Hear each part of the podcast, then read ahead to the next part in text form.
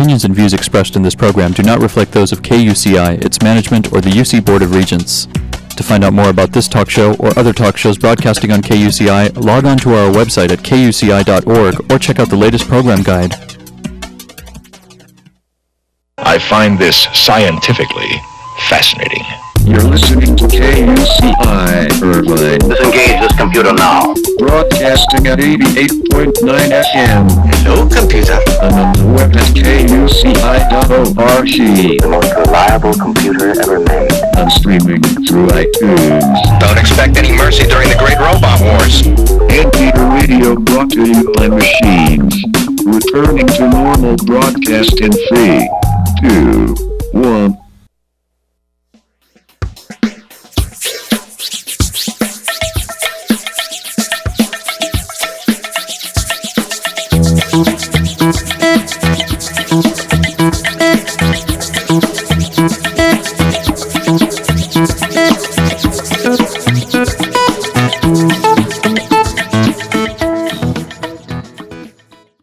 We are back. I'm Janine. This is Get the Funk Out. And standing by to join me is Catherine Dudley-Rose.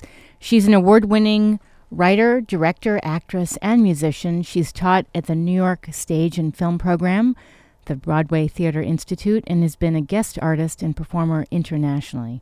She's also a National Film Challenge winner, Best Fantasy Film, and Assistant Director of the Lawrence Kasdan Award for Best Narrative Film. Her feature-length screenplay, Parallel Chords, which her short film is based on, received a grant funded by the NEA. It's my pleasure to welcome to this week's show, Catherine Dudley-Rose. Hi, Catherine. Hi. Thanks so much for calling in. Thank you for having me. Well, I really enjoyed watching your film, Parallel Chords. Good. Tell me, has that been your interest for a long time now, is making films? This particular piece is a piece that I've been working on it for a long time in terms of, it was actually a feature script that I wrote years ago, and, I kind of worked in a lot of different areas of the arts, music, writing, acting, but that piece, it was just a piece that I've always wanted to make, and my cinematographer, who I absolutely love, Hannah Radcliffe. She's wonderful.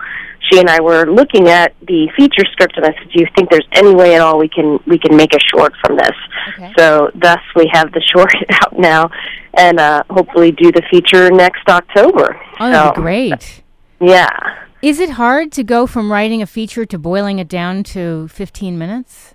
Oh my goodness! Yeah, I had no idea that it would be so hard to rewrite it as a short because it wasn't a piece that that we kind of like just looked at a section and said, "Hey, let's do this one scene," or this little area would work. As I had to kind of reform the whole thing, and there's a lot more characters in the feature, but just kind of boil it down to the essence of the father and daughter and then try to figure out a way to have the same impact that the feature has on the page, Right. So, yeah, it took a long time. I thought it would take maybe a month to rewrite it, but it took a little while.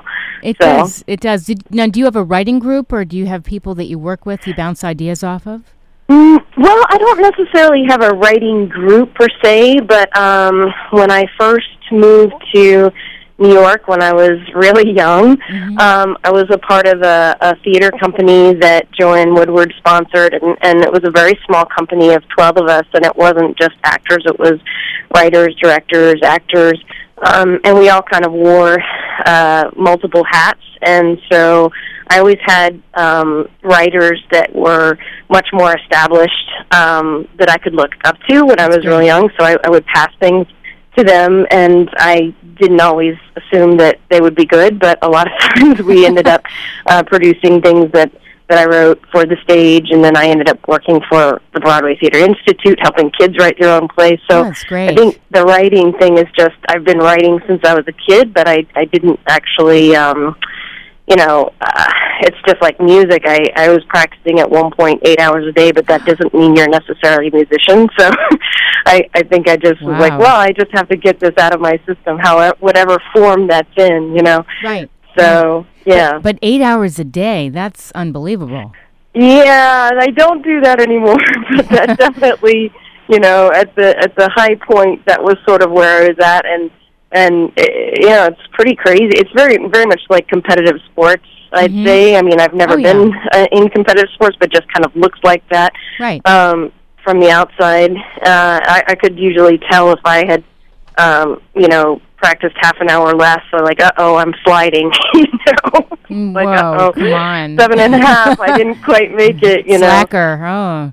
So. When did you first start playing the violin? Yeah, so I did play fairly early on, but for, like, people who are, you know, top in the world, I actually kind of started a little bit late. I started violin when I was about 8. But I had already been playing piano, and since my father was a classical concert pianist and I was doing really well at the piano, he always wanted to play violin, and he couldn't. It was something he couldn't master, even though he was an amazing pianist. Mm-hmm. And we had my grandfather's violin, and he said, you know, now it's time for you to do this. I was like, okay.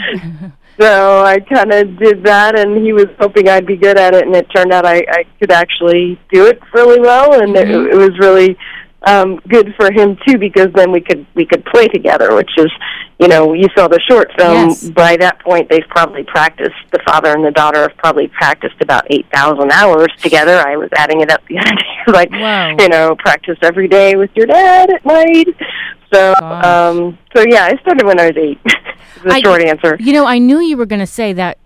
Oh, I started about 8, and that was late because people they start about 4 or 5. Yeah, I've been teaching since I was really young. So the youngest student I ever had was 3, but I think that's kind of insane. Yeah. I actually think 8 is a great age to start. But if you're you know, being prepped for, like, you know, the top. Yes. Yeah, probably 5 would be a really good. 4 or 5 would be good. Yeah. I think it's a little crazy, but yeah. Was there ever a point where you said, "This isn't for me," or "I want a break"? Oh yeah, I mean that's very much what the film is about. Yeah. You know, it's like I loved what my father was doing. I loved going to concerts. I loved music, but we were also I was kind of not allowed to really venture outside of anything other than classical was looked down at, and I just was interested in so many other things, you know, jazz and plays and art and just all kinds of stuff, and trying to, like, you know, decide who you are and define your own voice was very, very difficult. So, like, I kind of slipped into something that was working, but then it wasn't working for me anymore because it was kind of merging me into his world, which would then mean I didn't have an identity anymore. So, that's right. Yeah, it sounds horrible, but... It seems like it would be common, like that would happen. I mean, you know, I look at people who play electric violin, and I think, that is so cool. I mean, you probably wanted to find your own voice within your musical talent. Yes. Yeah, and I just, acting was something that I always felt like I could spend, you know, forever doing, and I just absolutely loved it, and that's kind of what, you know, I went to New York primarily to do that. The feature script has a moment where, you know, the character's actually thinking of leaving the violin behind, and she does, and then she goes back and gets it. And so I did take it with me, but there's a whole segment of people that didn't know that I played at all, that just knew me as, you know, an actor and writer and director. Right. And then there was a whole group of musicians that didn't know I had this other side. So now it's trying to connect it all in a way that's, like, healthy. Sure, so, yes. Yeah. And are you finding more joy in playing as far as... oh, yeah. It was really cool. I when I went to New York, I had several people who would say, "Oh, you play violin, can you just jam?" And I was like, "Well, show me the music. I don't really know how to do that. You know, if you give me the music, I'll play it." And that's, like, completely opposite of where I'm at and who I am now. Now everybody knows, oh, just, like, you know, just play one note, and I can go. It's I kind of, from teaching acting and from going away from music, I came back to it in a way that's like, I love to teach improvisation. I would prefer not to be given the music if I'm going to play with a band or a group. I would like to just hear it and play along. And it's all instinct, and that definitely wasn't happening when I was younger. So it's pretty cool. No, it's a whole skill set of being able to relax and just listen and find your own way into something. Yeah, definitely. Yeah. Dealing with ambiguity. You do some of that too, is that right?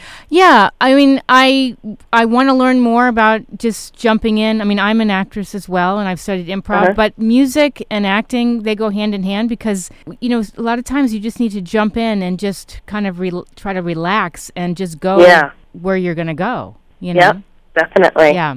And trust that. It's all about that trust. Right, right. Right. Exactly. Do you have advice for people? The theme of the show is Get the Funk Out. So, you know, I'm sure as an actress, as a musician, you have times where, you know, it's just like your script probably. You know, you're going through tough times, funks, ups and downs. Do you have advice for people that perhaps are going through something? Yeah. I mean, I think that whether it's parents or community or, you know, your own restrictive thoughts, I think that a lot of times we try to figure out, like, what is expected, and we try to push ourselves into that, you know, fit that mold.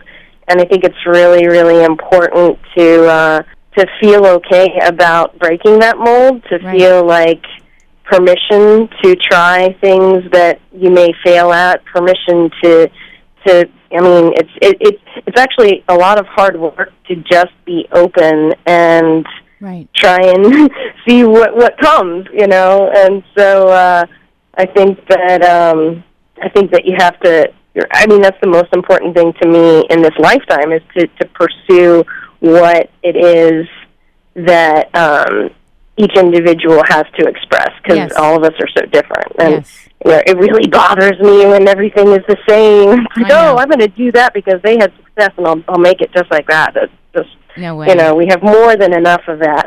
Exactly. I agree. So I agree. Get the funk out of that and just get into who you are and what's special. And even if it's, you know, I know my film is definitely not necessarily for everyone. There's a lot of things in it that, you know, people aren't used to seeing.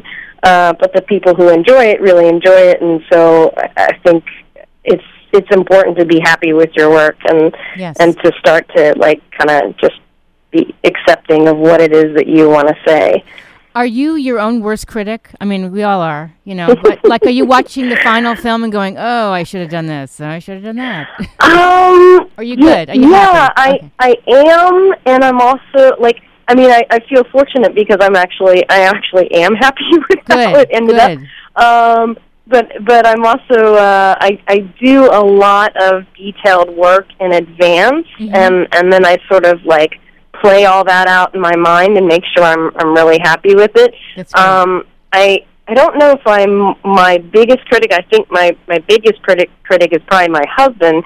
I've done a couple of panel conversations where this comes up, and people find that kind of interesting. He's just he's wonderful, but we have very, very different tastes, and then we have like a little section where we overlap. So it made me really happy that that he could enjoy film, and the first time he saw it, he had some tears, and he was really, really happy with it. So that meant a lot to me.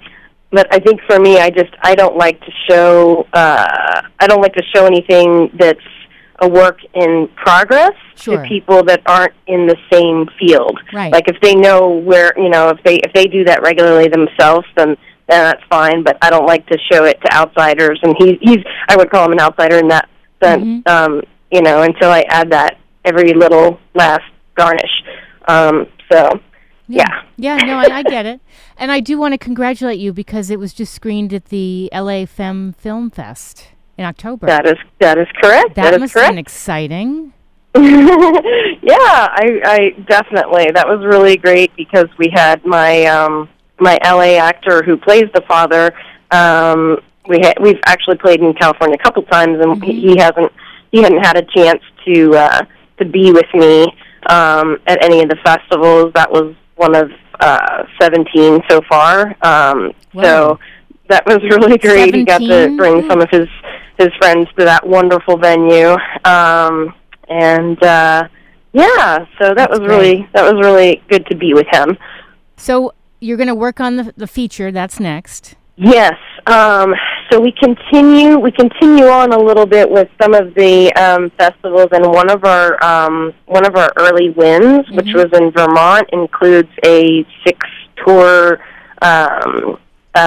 Let's see, it's in the New England area, 6-state tour. Mm-hmm. So early in 2016, we'll be doing that, and I'm starting to work on like the sketches and storyboards and everything for some of the feature stuff, and look at locations, and we've had different people approach us during the festival circuit about the feature, so we're still just kind of working on putting all that together. That's great. That's really exciting. It is very exciting. It's definitely really exciting and hard. Oh, a lot of hard work. But, you're following your passion and, in a lot of different aspects. Yeah. Yeah. Do you think you'll do other short films? Yeah. I mean, it's funny. I was commissioned to write some other screenplays, and I do have other features in mind, mm-hmm. but just this morning, I had an idea as I was waking up that I was like, "Oh, this is a good short," and I started writing that out. Okay. So I might have a couple more shorts. I've had features rolling around for a while in my head, but yeah, I mean, I love it. Before we did Parallel Chords, we had a quick short film that was in the National Film Challenge, and we did win for our category. Oh, congratulations. So, we like doing these. They're good because you can actually get it done, right. rather than wait and be talking to people forever and ever about it. Yes. So now, who's we? Do you have a group of people? My cinematographer and I was thinking of her when I mentioned Farewell. Which is the National Film Challenge film that we did. But, so I just pulled her into my thoughts just then. But I guess it's really me. me and all of my little me's inside my head. There you go. It's funny, though, when you're struggling or you're working on something else, you get these other ideas. And and they come up and you're like, I got to get that done. And it's just what happens. Yeah. I have to tell you, there is a really wonderful film festival called Citizen Jane Film Festival that is all also like, La Femme. Mm-hmm. It's all women directors. And I was a panel speaker there this year. That was in October. It was my second year there. And I was thinking to myself, we're not going to be able to finish the feature before their festival next year, and I just can't imagine not being there. So right. I think I need to make it short. Got to do something. Just because I want to be there. I want to be surrounded by other people who are doing that. Right. Where was Citizen Jane? Is it in LA? Citizen Jane is, believe it or not, held in Columbia, Missouri. Oh. It's sort of, I don't know if you've ever heard of True False Film Festival. That's also a Missouri film festival with documentaries that's fairly well known. So it's sort of like the sister festival to that. And it's really quite tremendous. That's quite great. Tremendous. That's great. Could you give advice for people that perhaps want to do some short films, they don't know where to start, or they have ideas? Mm-hmm. Yeah, I mean, it's kind of tricky for me because I don't always believe in, like, I've heard a lot of times people say, oh, I have this location, so I can get that location free, so I'm gonna make a short film all in there. And I guess that's fine, but for me it doesn't really work that way. I think it's good to just kind of really not worry about the financing first and try to go with like, an intuitive outpouring, an imaginative, yes. Expression, and then so get it out, right. and then start chiseling away at it in terms of structure and forming it. And I'd say most of the things that I work on don't have as much surreal elements as the short that you saw. Mm-hmm. So not saying that you have to have all that, but just kind of get it out. first, and then try to sculpt it a bit. Yes. And then start thinking about locations and things like that. Yeah, no, I can agree. And casting is important, too. Right, right. How did you find your cast for your film? Yeah, oh, so lucky. Well, so the actress, the lead actress, she and I had actually already acted on stage together upstate New York. Mm-hmm. And so that was like a number of years ago, and I was already thinking about her for the piece. And so we kept in touch off and on throughout the years, and then when it became the appropriate time, she was the first person I went to, and then we started doing like a little Skype violin lessons long distance, and then she came to, we actually shot the majority of the film in South Carolina, so I had the lead actor from LA, Rachel from New York, some of my crew from St. Louis, and then other crew from South Carolina, so it was quite a cross-state collaboration, and we all got together in this house there, and she came a little early, and I worked with her, on the violin stuff for a bit. And then Bjorn, who is absolutely tremendous, he also comes to me from older connections with the theater company I was mentioning before, and that I was with in New York for a long time. He wasn't actually with that company, but a lot of those people are LA and New York people. So he was recommended to me when we had to replace the other person. He was great. He was really, really great. He's so amazing. I absolutely adore him. He's wonderful. Please hire him if you're listening and you need an actor. His intensity was amazing on screen. What's that? His intensity was amazing on screen. Yes, yes, definitely. And I just love that when he called me about it, he had actually, as an actor, he had played the composers as an actor. not necessarily played those pieces, but he had played the character of Liszt, who is the composer for one of the pieces and things like that. So that was really neat. That's great. Now, where can people see the film or watch a trailer? Right. So the trailer is up on our Facebook page. Our Facebook page is Parallel Chords Film. So that is a great place to go. There is a possibility of the full-length short being available soon, and those kinds of announcements would be on that Facebook page. Okay.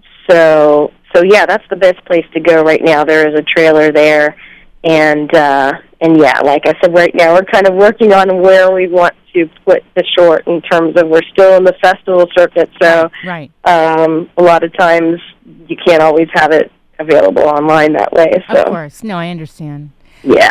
Well, I want to thank you so much for calling in. I really enjoyed watching your film, Parallel Chords, and hopefully I'll meet you sometime. Thank you. I hope I get to meet you sometime really soon, too. That'd be great. That'd be great. All right. Well, thank you again. And if anybody's missed any part of this, it will be up on my blog, which is getthefunkoutshow.kuci.org. Have a great Monday. Thank you. All right. Thank you, Janine. Take care. Good luck with everything. Bye-bye. Bye-bye. That was Catherine Dudley-Rose calling in. She is an award-winning writer, director, actress, and musician. If you missed any part of today's show, it will be up on my blog. And really enjoyed watching her film, Parallel Chords. There's info on there as well on the blog, getthefunkoutshow.kuci.org. Up next, Sheldon Abbott with Cure for the Blues. And I will be back next week. I'm Janine. You've been listening to Get the Funk Out. This is KUCI 88.9 FM in Irvine.